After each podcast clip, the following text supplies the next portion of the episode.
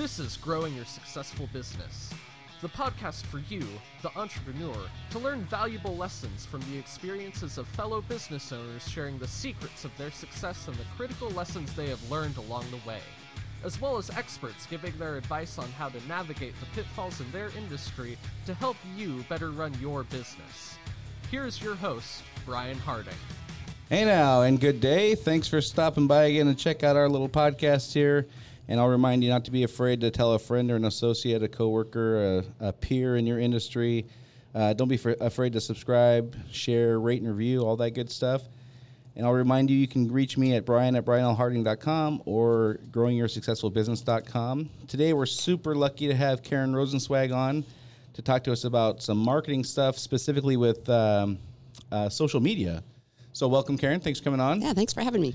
We're gonna have a good time today, even though uh, uh, this is a, one of those things that's like IT and marketing and SEO and and uh, social media. It's kind of baffling for a lot of us, but uh, so that's good for us to talk about. So let me tell you guys listening who Karen is. Karen Rosenswag is a marketing consultant, social media coach, and trainer, author, and owner of One Smart Cookie Marketing.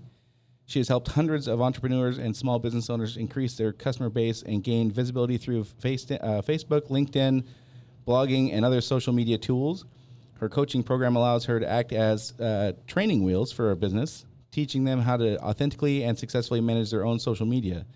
She's a fun and dynamic speaker and presents engaging workshops to audiences eager to learn uh, how to leverage social media tools to, to make more money in their business.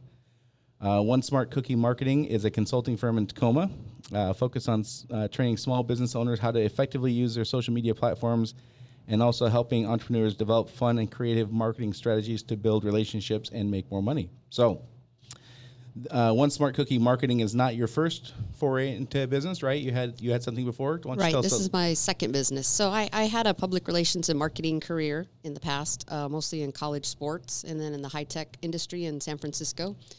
I missed I missed the first part. You had a, what kind of business? Public relations Public and marketing. relations, gotcha, okay. So I worked for other people for about 20 years. And there came a point where I was kind of tired of cubicle nation. I Mm-hmm. didn't want to work for other people. I didn't like the coworker politics and really was looking for something else to do. And I read an article in the Seattle Times about a woman who worked in public relations and became a personal chef. And cooking was a passion of mine, and I did it all the time on demand for my friends and family. So I thought if I could find a way to cook and people would pay me money, I'd have it made. Right. So I called her. Uh, she told me how she did it, took a few courses, and I just opened my business. It was called Incredible Chef. And uh, that was my first business. And I sat around and waited for the phone to ring and didn't really know what it meant to own a business. So that was my first big lesson in understanding that you need other people and that people aren't ever going to come looking for you. So um, I learned about uh, networking groups and using the power of referrals and, and all that. So that was my first business. And I had that about six years. And then I got tired of cooking.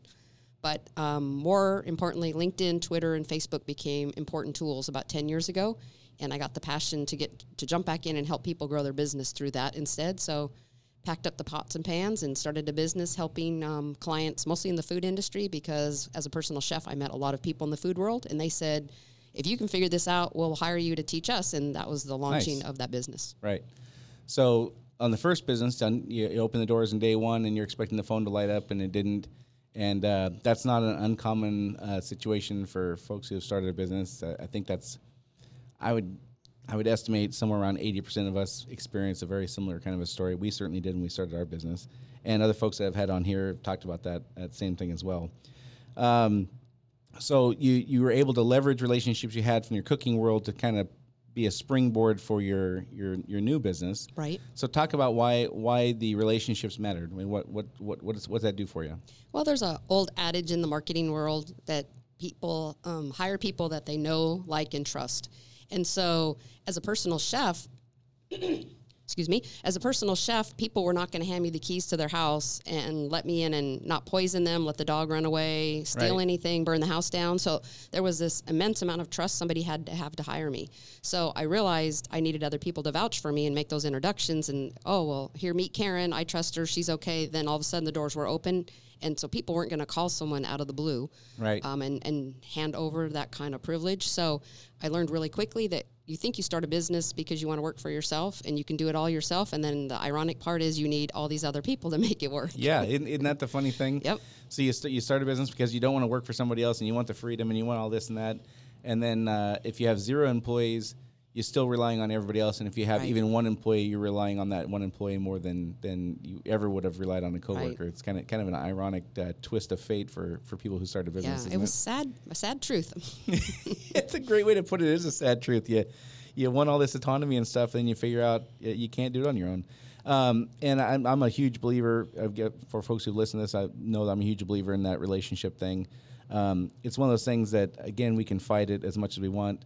It is the way it is. I think Dale Carnegie first wrote that phrase: "People buy from who they know, like, and trust," in like Right. 1944 or something like that. oh, that old? Okay. Um, it's been around a while, yeah. Uh, it's from uh, I think it's from How to Make Friends and Influence People. I could be wrong on Okay. the on the book it's from, but um, that that saying has been around for a, a long time, and here we are, you know, seventy years later, and it's Right. still pretty true. Um, so you you you mentioned how uh, these relationships helped you kind of be a springboard, but I think one of the things that you mentioned uh, when we were talking beforehand, and, and some of the notes you gave me um, that we haven't talked about when we talk about relationships and networking and all that kind of stuff, is that the idea that that when you once you begin these relationships, it's not only a relationship with the person who might be a, a client for you themselves, right. but they become your sales force Yes. and you can create strategic alliances and things like that to kind of help all, everybody. So why don't you talk about how that how that's worked for you? Yeah, I think one of the phrases that I heard early on was um, you don't sell to the room, but you sell through the room. Oh, nice. So I, I was involved in a group called BNI, Business Network International, Yep. and I learned quite a bit um, from some experts in really word of mouth marketing, which is what it comes down to, of getting other people to work on your behalf. So if I come and sell to a room of 25, 30 people and everyone that needs me buys from me and then they're done, I'm, you know, then I'm washed up. I've got to go on to the next place. But if I can teach them what's a great referral for me and how to look for people that are good clients for me, then they can go out and replicate that. And I don't need anybody in that room actually to ever buy from me Right. if they're willing to be sort of that walking, talking billboard. So that was really where I discovered the key is instead of waiting around for people to come find me, I would send out these little people, like little walking, talking billboards, and um, you know, I you have to give them phrases and things to look for, and to, you know, if, when somebody says this, think of me, or when someone is doing this, ask them if they've ever heard of this. And so if you train people to be this free sales force essentially for you, and of course, I think the big thing is you have to return the favor. So Right. people are out working for you and looking for you, you have to do the same for them, or else it doesn't last very long. Yeah, yeah, yeah, exactly.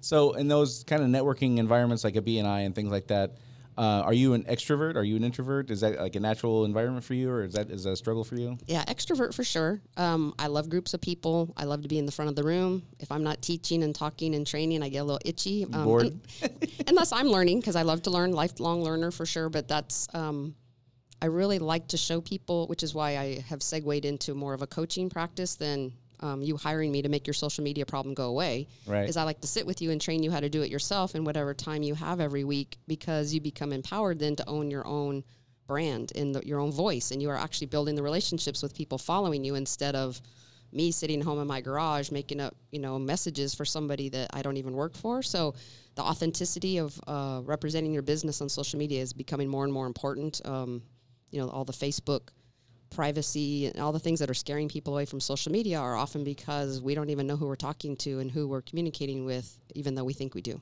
Right. So one of the things before we move on, one of the things I want to uh, just mention when I was reading through the stuff you sent me to prepare for this, um, one of the things that jumped out at me was was you were talking about those alliances and and teaching people to be a sales force and things like that, and it just kind of occurred to me that one of the things that business owners struggle with is um, allocating their time, and they're always too busy to go to the networking thing. They're always too busy to go to this this chamber of commerce thing or Right. um, and they, what they what they I, what I hear frequently is I, I, I carve out two hours a day for prospecting.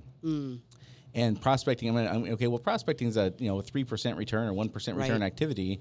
Networking is is a, a longer game for sure. But I find it interesting that I hear folks constantly saying that they don't have time to go to a networking event, and then they go back to their office and they they put their head down and close the door and they do prospecting. They send emails and make cold Right. calls and things like that. Um, it just seems you know it, it's just kind of backwards in my mind. Right. You know, it, it and again I understand in those situations. It seems like you know you need to get something done today, and the networking thing's kind of a longer game. But from my experience, the longer game pays off huge dividends versus the the short term kind of Well, planning. and back even to the last point we were talking about, you don't know who knows who. So when you walk into a room, those might not be your ideal clients, or you think this isn't worth my time and energy.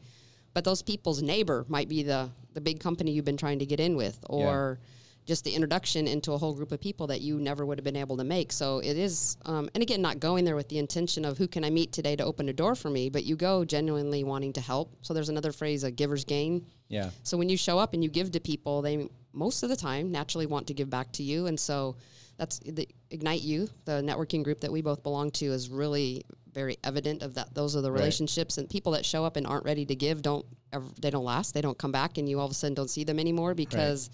They didn't. They didn't realize they had to. It was a two-way street. They came and thought they could start pushing business cards, and business would flow. So, Right. the building relationships and word of mouth marketing will last you your whole life, no matter what. You can keep transitioning businesses, which is great um, it's not great to always transition, but if as you transition businesses, your whole network comes with you. So if people like you and genuinely respect you as a person, whatever business you go into, they are eager to help you support it. Which, for me as a personal chef, then I became social media. That doesn't seem connected at all. Right. But those people um, know who I am as a person, and they're like, "Oh, well, now I'll find you people that need social media." Okay, just because they liked me. So that Sure. that relationship is everything. Um, I don't really know how people do cold calling. Um, that's just something that freaks me out quite Yeah. a bit, actually, to to call in because I don't like to be rejected. and I don't think most people do. So I'm, Right. I'm an extrovert, but I don't like to be rejected. So I play the odds of I'm going to show up where I'm going to be Yeah. welcomed, and people are looking for something I want rather than because I don't answer the phone if I don't know who it is. So I don't Right. know why other people would. So I just don't use that method at all. Sure.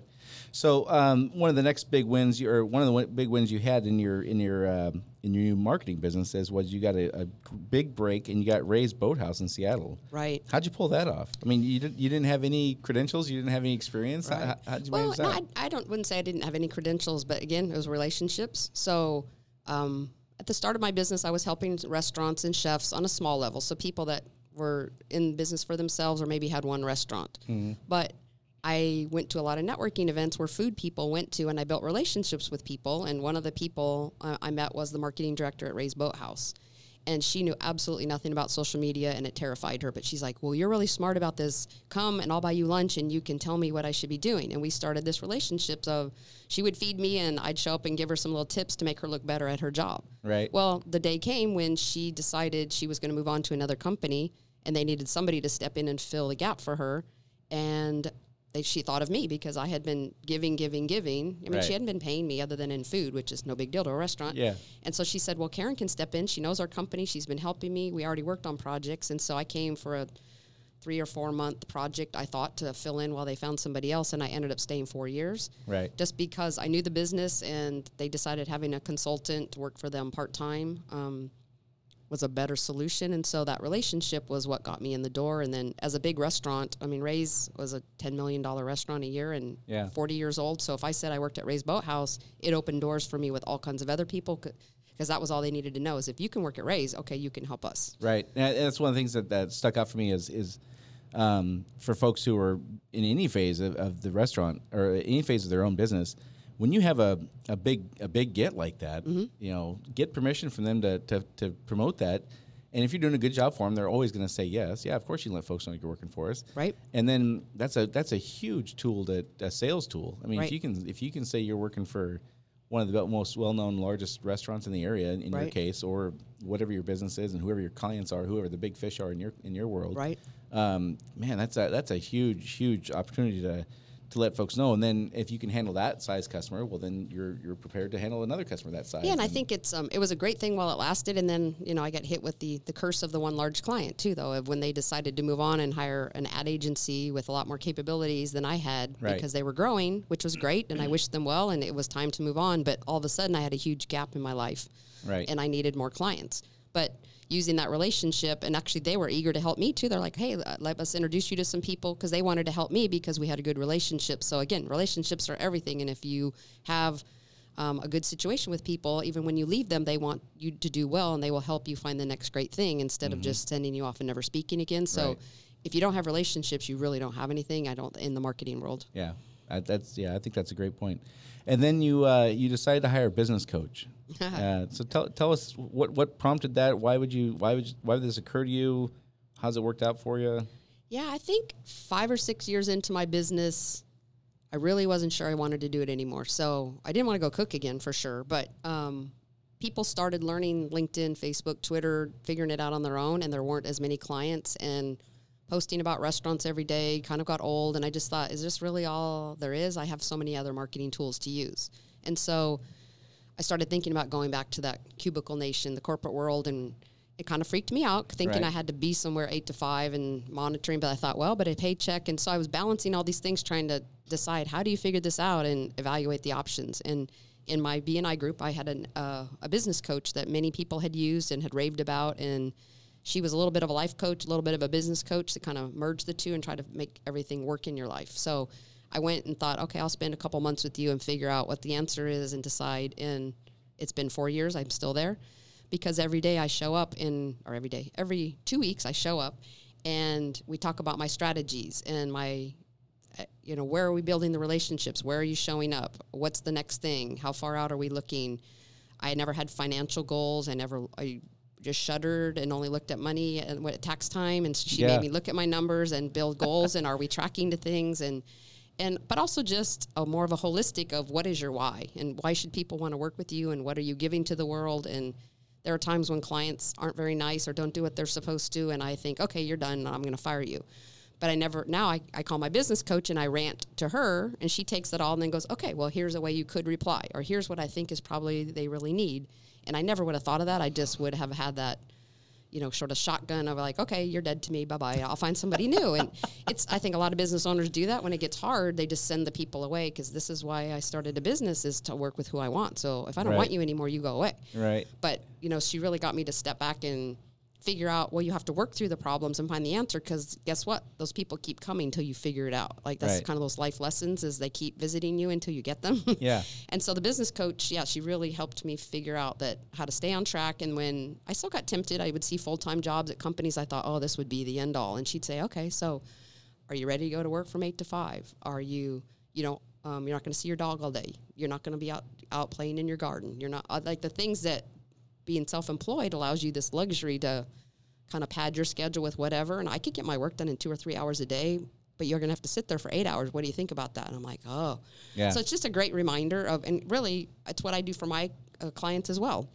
So when they start to get disenchanted with social media or don't like to market their business, I kind of remind them of what's the alternative if you don't, and what what what the other side looks like, and then they go, okay, you're right, show me something new.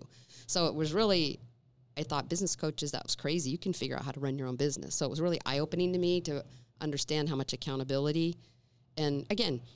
I think a lot of entrepreneurs have a lot of bravado and think I can figure this out. I don't really need other people to tell me how to run my business. And it was a little shocking to go, oh yeah, I need advice and Right. I need perspective and I need somebody who has more experience than I do. And all of a sudden things work a lot better.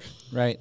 well, I think uh, you know entrepreneurs uh, they they start off with their their set of school uh, skills, and we don't have them all. Um, some of us are better with people and not so good with tasks. Well, that's great for building a team, except for you don't ever get to the point where you build a team because you don't ever get anything done. Right. And then you have the con- you know the converse side of that, which is I'm good at uh, tasks, but I'm not good at building a team. And I can get a lot of stuff done, but now I can't turn over control to anybody else, and now I'm just a one person operation for my entire life. And Right. and um, I think that hiring uh, experts or just surrounding yourself with people who are smart and can mentor you and things like that. Um, again, our egos kind of get in the way. It seems like because we we people who have the gumption to start a business maybe aren't the most um, uh, well versed at listening. they, they might think they're the smartest person in the room most of the time, and and uh, uh, having to overcome your ego and, and say, eh, I probably should talk to somebody about this. That's that's a that's a that's a pretty giant step for some of us to to talk about. You know. Well, valuing the experience of other people is a huge lesson, I think, in owning your own business. So thinking, well, I can do my books and I can. You, you start to think you can do all these little tasks because they're not a big deal. And like, well, if I pay you, then I have less money. So I'll just figure it out myself. And then you don't evaluate the time it takes for you to make all the mistakes that they've already made. And, Right. you know, you're paying for somebody to efficiently do something um, so that you can do what you love in that other time. And it, it all works out. But it, it's, you have to suspend disbelief They're thinking, if I give you money, somehow I'm behind. But Right. it always turns out if I give somebody money, I actually double or triple or quadruple my money because of the advice they give. So it's Um, and if I want to be an expert in my field, I have to support other people that are experts in their field. That's what makes this whole entrepreneur thing go around. Because if we don't support other people, they're not going to have a job, and then no one's going to fix that thing for us that we can't do. So that's why these networking groups are so invaluable because you find the thing you didn't even know you needed. Right. And like, oh my God, somebody does that. Like I needed that. I didn't know where the piece was coming from. And so um, I love to, also I love to be around business owners who are always thinking big and what's the next thing instead of, um, in a corporate world, there's a lot of status quo and like, this is my job and I'm going to retire and this is the way it will be to the day I die. Yeah. I didn't want that. I wanted people to be like, "Oh, did you see this new thing?" or "Oh, I'm gonna, I'm dumping this business, starting this one." Or, you know, people are just dumping things upside down and being creative all the time, and that energy and knowing what's in the marketplace across a lot of different um, industries is really invigorating. Right. And I think one of the things you hit on with the with the coach is it's good just to have somebody to call and just vent to. Mm-hmm. Because if you're going to make an emotional, quick decision, it's not always the best time to make a, a, a decision. And, Right. and you could you could really do something that's catastrophic just just because it feels good for 30 seconds, and then pay the consequences of that for six months or, or six years even. I mean, so I think I think just having the ability to have somebody just to call and scream and yell too and tell them how you feel about something, and then okay, got that done. Now let's let's make a logical decision. Let's, and let's, let's strategize. I call her my speed bump sometimes because uh, you know it's just like slow down and before you make a rash decision. And honestly, then she'll say, "Well, what if you said this?" And I write I write it down and almost I have to channel her. Yeah. And I say things I think I would never say this. I'm not sure I even believe it, but I think I have to save it, say it to save the relationship. Right. And it works every single time. I'm like, why did I not? I it's a resource she provides and I just never took advantage of it. And then I when I realized she has done this a million times. So if I just took the lessons learned and apply them, that always makes everything go smoother. So Right. having a business coach, I would have done it from day one had I known. Um, and now I don't. I guess can't imagine doing my business without some accountability and guidance and expertise. Yeah, and that's that's the, the I think one of the most significant things also is the accountability piece. When when you're the the owner, you're the boss. Whether it's your, just you yourself, or you have a team of two, or you have a team of forty five, or whatever, it doesn't matter. Um, it's easy to fall in that trap of of you know you lose that accountability and you lose those boundaries and you lose and and you can get you can get kind of out of sorts if you don't have that. yeah, she'll pull out a piece of paper and go, "Well, on January fifth, twenty eighteen, you said that you wanted this. Is that still true?" I mean, so not making you wrong, but Right. just I thought. Uh, so I call it a lot like a roadmap. So if I left from Seattle and wanted to drive to New York, a lot of ways I could go. But if I end up in Texas and think that I've arrived where I was headed, like there's somebody there to say, "Wow, you took a few wrong turns. If you want to go here, we have to change this." And so she takes notes and will pull things out and keep me on that task. And then I go, "Oh my god!" So to have somebody else pay attention and tell you when you've gone astray, Yeah. because you know we put our head down and just go, "Oh, I think this is the right way. I'm going for it." And you realize again, you're in the wrong state, wrong direction, and you you thought you were going down the right road. So that's the accountability. I think that's invaluable, and that's really what I wanted to replicate in my coaching program. Is so people are posting messages and selling things and, and doing social media in a certain way. And it's like, before we ever work together, I ask you your goals. And so then as you post content and do things, I say, how does this keep you on track to this goal? Like, oh, I never thought about that. And so, Right. You know, that, that is, I've, everything I learned from her, I've been able to apply to helping people in a much deeper way instead of just, okay, I'll make your social media troubles go away and tell you just what to do. Now it's a much deeper relationship and I can help them actually be better business owners because they understand what they're doing and why and the bigger picture instead of, oh, Karen just said to do this. So Right. So then the the last big win you had was publishing your first book. Uh, in 2014, you published "Simple Social Media: uh, Marketing Your Restaurant in 30 Minutes a Day." So um, why why is that a big deal? Why why is uh, publishing a book a big deal for you? Yeah. So, uh, I mean, obviously it's a big deal. I'm not dis- Right. I'm not diminishing the accomplishment there, but what how is that well, one of the yeah one of the bumps I came up against at right really at the beginning, starting to work with restaurants, is that they're very cheap and don't have um, because they put all the money into the food and the Yeah. people, and so profit margins in restaurants are very low. So they don't spend money on a lot of things like marketing Mm-hmm. and advertising and other things because they they depend on word of mouth just like we do. right. Um, and so if they weren't going to pay me and didn't want to have me solve the problem, I thought, well, let me teach you how to do this because I think it's important and here's why. So if I can teach you how to do it, um, that will work well. And so I was blogging all the time and then doing those meetings. And then I realized if I pulled all the blogs and things that I knew together and put them into some chapters, it would make a book. And then I could sell it to people all over the country, not just the ones I actually could meet physically here in the Northwest. So the reason that it's important to have a book, what I found is that it's it's kind of tacky to say, but if you say you're an author, there is a different way people look at you and think of you and your knowledge. Right. The fact that you took, because everybody says they want to write a book, but nobody does. So to have a book that actually helped people, and then it got me speaking engagements, which then bring me in front of people that then decided to hire me. That's their way to meet me. Yeah. So it opened a lot of doors for speaking engagements, new clients. Because if I wrote a book, well, then they always say that, oh, she wrote the book on whatever. So Right. I had no idea that, and it could be a 20 page book. It doesn't matter. If you wrote a book, people all of a sudden treat you differently. And so it wasn't a best selling this or on the New York Times. You know, you don't have to be to that Right. level. It's just author gives you some gravitas maybe that other people will never get to. Sure, and I, and I'm actually I, I've been quote unquote in the process of writing a book for six years, five years now, something like that. But I've actually gotten off my ass and I'm actually doing it now, and I've been working on it for several months now, and I'm hoping to have the bulk of it done by the end of the year, if not early next year.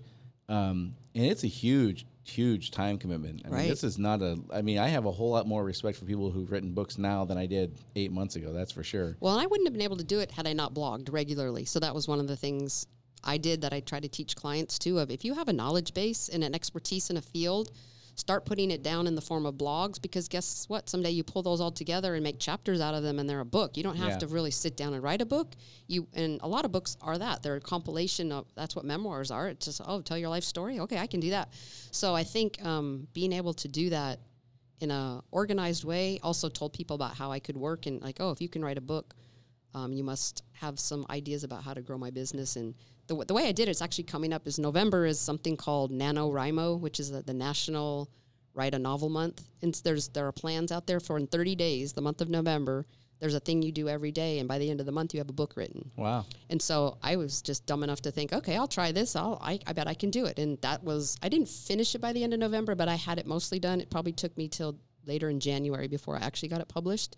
And then I just put it on Amazon where anyone in the world can find it. It still sits out there. People can buy it. Right. You can update it. So having a living online book is also different than a, a hardback book that will become extinct and end up in the dollar pile, you know, at Yeah, some yeah, yeah. store. So highly recommend if you have expertise, writing a book, even if it's a small one, um, and then selling it online is a way to get um, introduced to lots of different groups. Yeah, and I, I again eh, going through the process now, and I'm not doing it the the one month version. Um, I, I kind of wish I would have known what that was right now, but but uh, the the version two weeks. yeah the version I'm doing is eh, I just I'm carving out X amount of hours a week, and I'd spend sometimes ten hours a week, sometimes Mm-hmm. 15 hours a week, sometimes two hours a week, and I've got a you know outline all that kind of stuff. But I think for people who have written one.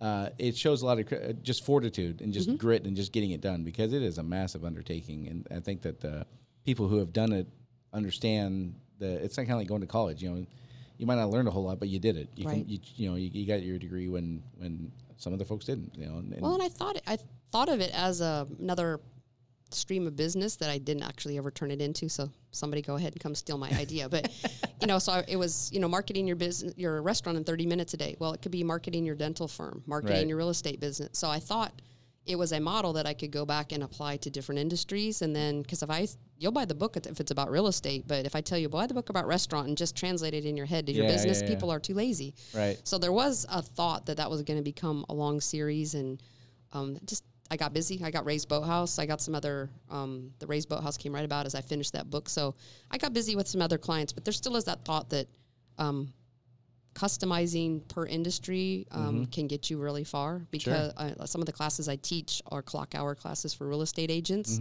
They're the only ones that care about that, but they care a lot about it and they need it to keep their certification. So they show up and take classes and pay me money Yeah. and some become long-term clients. So it's another avenue into a group of people that if you're considered an expert, all of a sudden they want you. So having a book makes you an expert, knowing about their industry and, and just changing the title so it says them, they go, oh, that was for me. Yeah. And all of a sudden, you know, they're opening the door and welcoming you right in. Right. No, that makes perfect sense. So a couple a couple things that uh, haven't gone as well. Um, uh, you're, you mentioned conversations where people call you up and just say, "Hey, can we get lunch next?" So I can just pick your brain on something. Yeah. Uh, and I think I, I- any, I don't know about anybody. I, many of us have gone through similar situations where, like in your words, you say you want to be the nice person and say yes, and and I'll schedule a meeting and i hopefully it'll turn into something. Generally, it doesn't. So how do you? So on one hand, we're saying, hey, our our, our mission in, in this world is to go out and help people and give away all kinds of information. So they're going to promote you, and then we're also going to here in a few minutes we're going to say, when these people call for these meetings, tell them that you know you're, you're not a free. Right. Not, not. I used to tell folks I'm, I'm not structured as a nonprofit organization. That's good. Um, I might be one right now, but I'm not structured that way with the IRS. So my, Right. my goal is to turn a profit here. So uh, and I was kind of my my lighthearted way to say I'm here to help, but if you're looking for free advice, you know, call somebody else, kind of a thing. Yeah. So what's the balance here? That's really tough because by nature, when you coach people and are in this sort of helping relationship, your job is to make them better. And so it's almost flattering when people say, "Can you can you tell me what to do?" Because it makes you feel smart.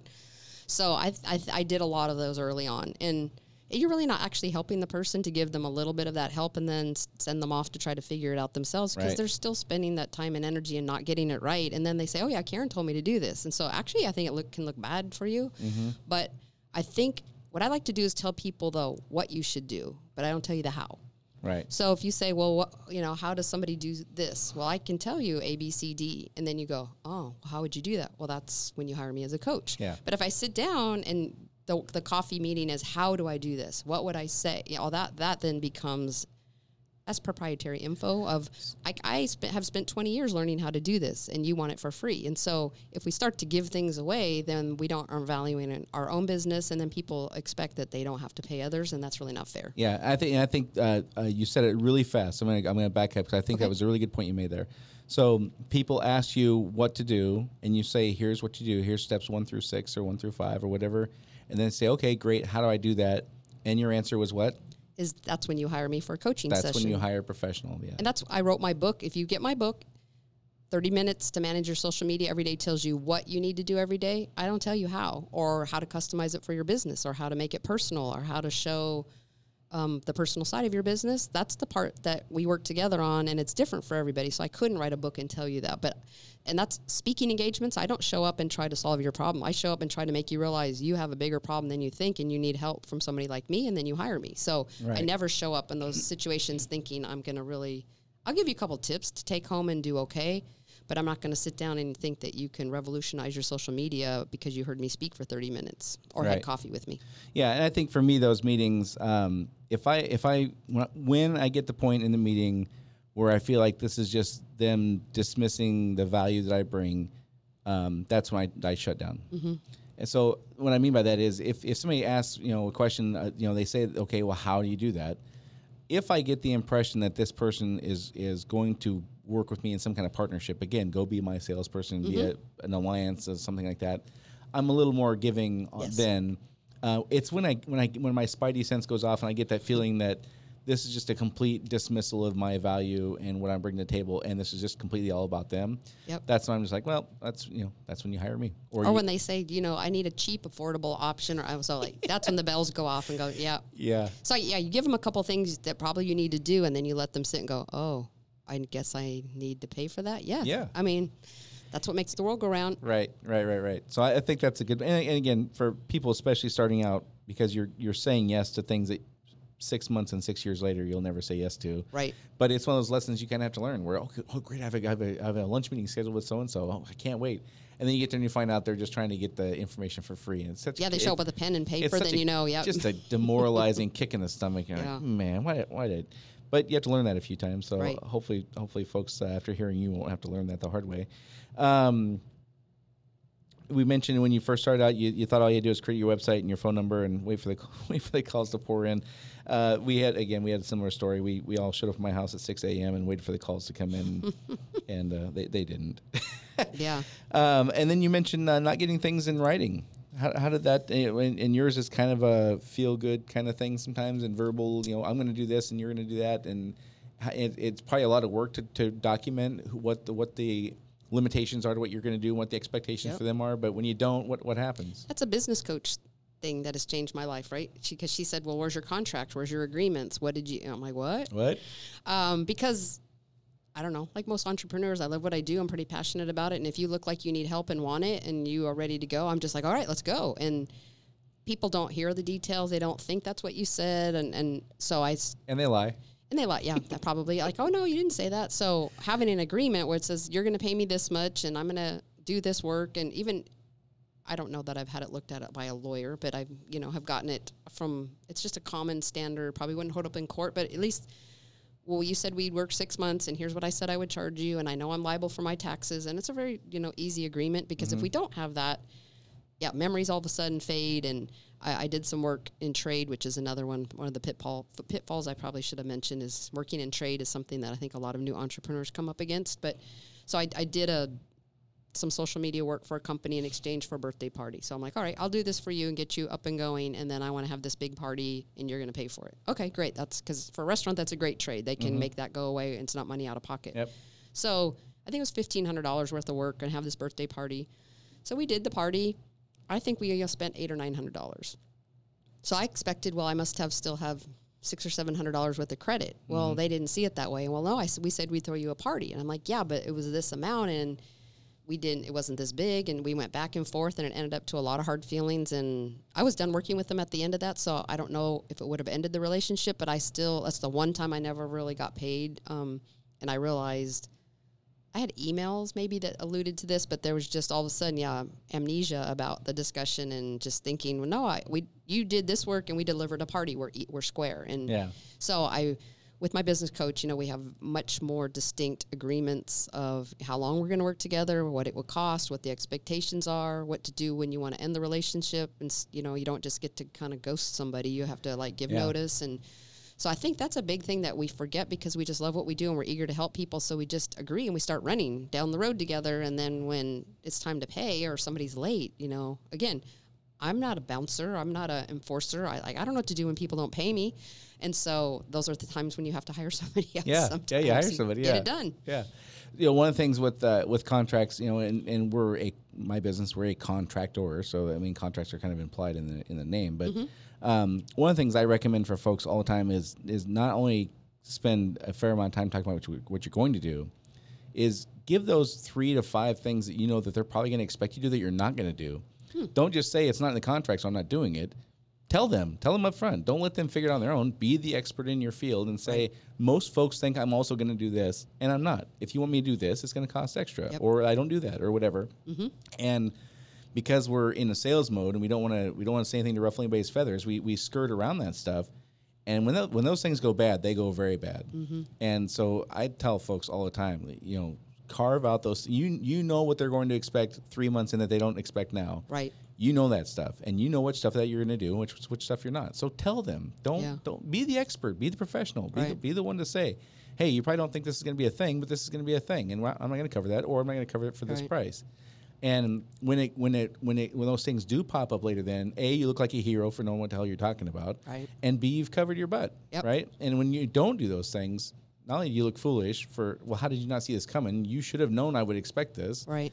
uh, and so anyhow, my point is um, on the contracts, not only specifically say here's what I'm going to do, but here's specifically what I'm not going to do that is apply, you know, pertinent to this job. Right. That may not be to another one, and based on your expertise in my field, which is probably none, if they're hiring somebody to, to do it, Right. Um, you might not know this. So anyhow, just And, and it may be a bad generalization, but I find, sadly, as women, we make this mistake way more than men do. Men are the, my men, male colleagues are very good about, yeah, it's a contract. It said this, paid it, you know, cut and dried. It's not even a discussion. And women are much more touchy feely, like, well, but, you know, I feel bad because their kid went back to school. Or, you know, we make a lot of excuses for people and we wait a lot longer. And it is, uh, can be a negative female trait. I you know, I'm not saying men Yeah. don't do it, but I, I notice many more female entrepreneurs have trouble enforcing contracts and feeling okay about it. Like it feels icky somehow to make people agree to something instead of like, well, we'll just make it work. And Right. so that's, I always am guarding against that because I just want to do the work and make you better and let's go. And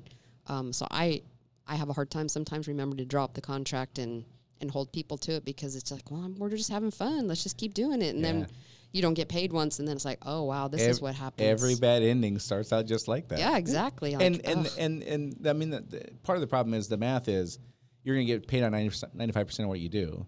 It's that five percent, and Yep. so okay, well, it's, it's probably not going to happen. These guys, are, I'm vibing with them if everything feels good and whatever, Yeah. and then you don't, and then okay, well, that kind of stings. Well, then you don't get paid on a ten thousand dollar job or something like that, and then it's like, oh, Well, if you're going to be in these networking groups with other people and these reciprocal, I help you, you help me, one of those things goes wrong, then it becomes a really big problem because Oh, now man. everybody else in the group knows something Yep. happened and it can ruin a reputation very quickly. So if it if it's in writing, people tend to go, oh, well, you said you were going to do that.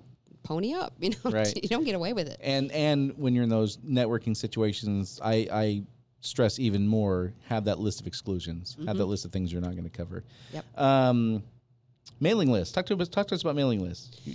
Yeah, that's something I, I really glossed over when I started my business. I I went to lots of marketing sessions and heard webinars and oh you should build a list and everyone you encounter put them on your list and that just felt really icky to me so I didn't want to do it because I'm like I don't want to spam people which I didn't because I hardly ever sent anything but it felt odd to ask for people so I didn't and I realize now it's really actually kind of like LinkedIn, right? If you just never connected with people, you wouldn't have any, you wouldn't have 5,000 connections on LinkedIn. Like you have to ask people to connect, right? So Right. asking them for an email address so that you can tell them when there might be something in the future that be, they'd be interested in, it felt really salesy. And, and so what happened is, as I had classes or wrote a book or did something, I didn't have a list of people that I could send and say, hey, guess what? I wrote a book because I didn't want to bother them or make them feel icky by putting them on my list. So now I had no way to contact people other than on social media, which is still a great way. But a mailing list is much stronger because the whole internet could blow up tomorrow and all of your contacts, the relationships, things could go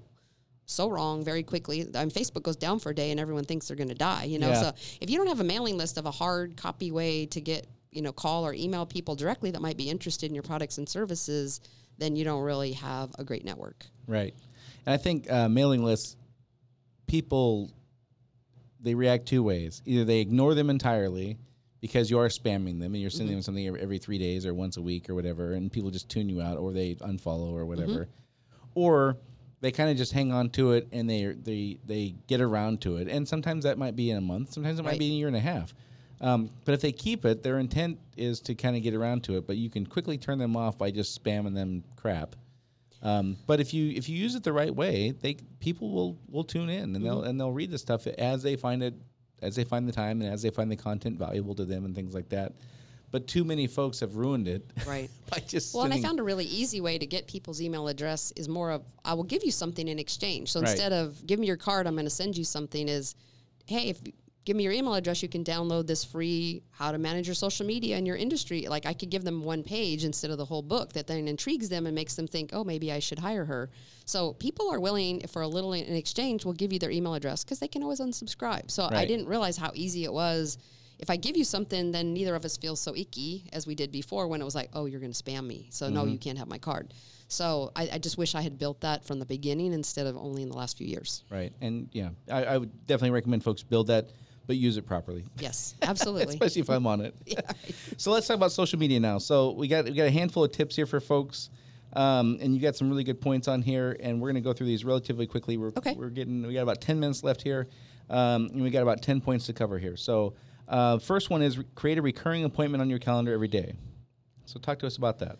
Right. So social media, I, I like people to schedule it into their day like they do anything else. So if you decide I'm going to give 15 minutes a day to my social media activities, we build a plan for that. If you want to spend a one hour on Monday and do everything and schedule it out, schedule your posts out for the week or do everything, whatever it is, build some consistency. And if it isn't a recurring appointment, you will always find something else to do and just keep pushing it off. So for me, it's the frequency and the reminder of I, sh- I need to touch this every day to make it actually worthwhile. Right. Okay. Uh, follow a daily checklist of tasks to accomplish each time you go on Facebook, LinkedIn, etc. Um, this keeps you from going down a rabbit hole. Yeah, that's the fa- people tell me. I, well, I got there and I just stared and I didn't know what to do or what to post. So then I started reading this or that, and then it was two hours, and then I had to go back to work, so nothing got done. So I've created little checklists. that- Squirrel. yep, squirrel. Um, and I do it myself, so I, I I totally understand how it how it happens. But I created checklists for Facebook, LinkedIn, a few other platforms where I gave you six or seven tasks. So when you get there, do these things in this order. When you finish, then you get to go play. But then it gives you a purpose every day to show up and you know the things. And then after a while, you remember it yourself. But I literally make a little checklist and give people put this on the wall and follow it, and that keeps them on task. Nice. Yeah, that's good. Uh, don't overlook uh, don't overlook LinkedIn as a key tool in maintaining your professional relationship. Um, so help us understand. So LinkedIn is a thing that, um, in fact, you helped me kind of get familiar with it a few months ago.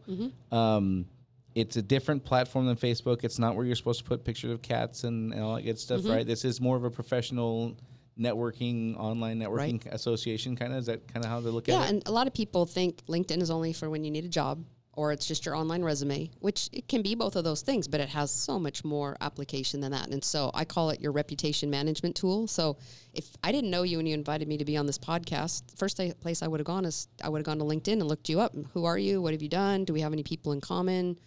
Do I like you? I do I Right. want to talk to you? And so people are going to LinkedIn and looking for you. So if you're not there or you haven't looked at it in 20 years or you have bad information, you're actually sending business away.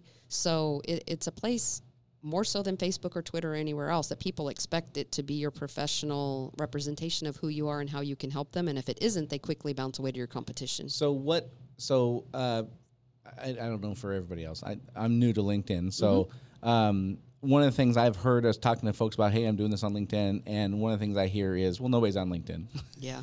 or they don't check it, or they check it once a month, or they, they get the email and say, hey, you got nine things pending, and every three weeks. uh, That's how I used to do it. Was once every three or four weeks, I'd finally go, okay, I've got enough emails. I'll, I'll go click. I'll just click the box real quick and then get Right. back off to do something else.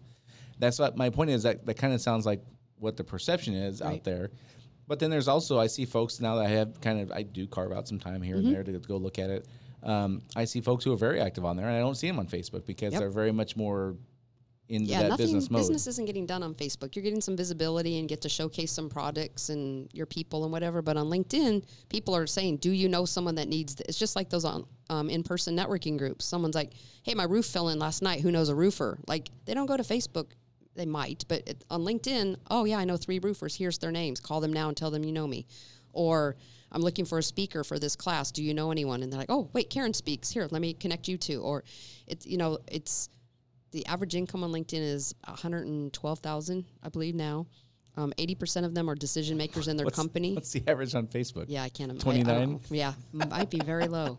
So, you know, there are people with money that can buy your products and services. They can make a decision about whether to hire you. I mean, you're not having to go, oh, I got to ask my boss and this. And, you know, people are there because they want to do business and they want to know about your professional offerings. And so, what happens is I'm you're discovering you show up and you add value. All of a sudden, stuff starts happening. So, So what? So what should what should folks who are new to LinkedIn, like myself, Mm-hmm. um, uh, I my my profile's accurate now. It's updated, all that kind of stuff. I don't. I haven't posted much on there. I don't really. What, what am I supposed to post? So not kittens and my my family Right. pictures. So what? What so do I do you can instead? post things about your industry. There might be some information you have that other people would like to know about. You might share the info about your podcast so people will listen to it. You might have read a great article about starting a small business or so you want to be an entrepreneur or there are things that you see and do that other people don't know about and they're thankful when you share it because you're like wow i would have missed that so you're adding value all the time in terms of content and the other thing is you go support other people's content so you there's a news feed just like there is on Facebook. If you go through there and not just like, like, like, like, but if you say, "Oh, great job, congratulations, nice article, thanks for sharing," that leaves your name on that person's profile, and other people might see it and say, "Well, who are you?" And you know, it's just a, a process of supporting. Again, just like with the referral, word of mouth, building those relationships. You do that on LinkedIn by leaving supportive comments and helping the other person um, get visibility. Because when you comment, it shows up in front of the people that follow you. So you're giving them a wider audience just by commenting. Right. Gotcha. Okay. Um, so you mentioned also, and I just talked about it when, when you helped me. Was one of the first things was getting my my profile complete Mm-hmm. and current, and and you mentioned if people if your information is wrong, of course they're not gonna they're not gonna do the homework for you. They're not gonna try to figure it out. They're Yeah, one, I one tried to- click and they're done. Right. I tried to buy a car from a guy I knew in the past, and I went to LinkedIn to get his contact info, and he was a said it was he he was a financial planner now, so I moved on without him, and he messaged me back shortly thereafter and said, "No, I went back to selling cars six months ago. Come see me. I already bought a car from a competitor at his own dealership." So he lost a car sale because he didn't change his LinkedIn profile because I would have waited for him. yeah. Um, so like that's why I call it reputation management is do you know you might be repelling people or sending them away or giving them the wrong impression about what you do because just the basics, just uh, what we did with you of just filling out your headline and do you have a summary and is your experience? Do you have connections? If you do that and don't want to ever touch it again, that's better than having it. Well, somebody in my company started it for me and I don't know the password. And so somebody's coming to that account and going, oh, this is how Brian does business. Look, he doesn't have a picture. He doesn't. Uh, yeah, Right. let's find somebody else. So yeah, Um, and we're not using this as a platform for sales, right? I mean, you earn the right to advertise your products and services when you give good um, value that isn't. So I say 80% of the time you post things that help other people and, and bring other things to awareness and things in your industry and just be smart about um, what you do and what you know.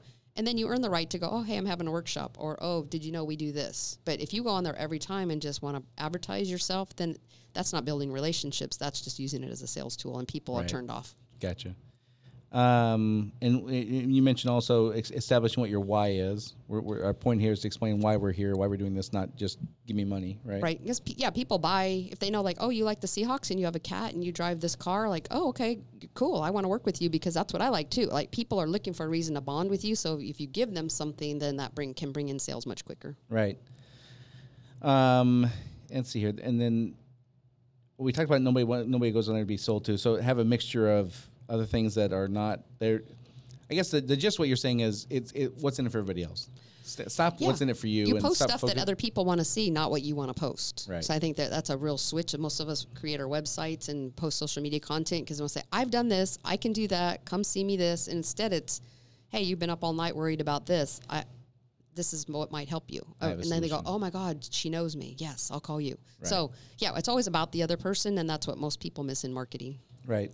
And then uh, finally, you mentioned uh, establishing clear goals for your activity on each platform, kind of like you said, your your, your checklist, and things yeah. like that. Yeah. So, um, well, Karen, really, I really appreciate you coming on. Thanks a lot. How do folks get a hold of you? Yeah, so you can uh, find me on LinkedIn, Karen Rosenzweig. Uh, I think I'm the only one. Uh, One Smart Cookie Marketing is my Facebook page. Um, my website is onesmartcookiemarketing.com.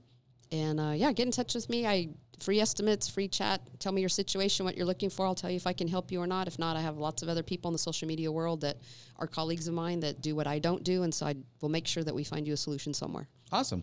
Well, thanks again for coming on. I really appreciate it. It uh, welcome. tons of great information, and I really enjoyed hearing about your story. Thank That's you. pretty fascinating.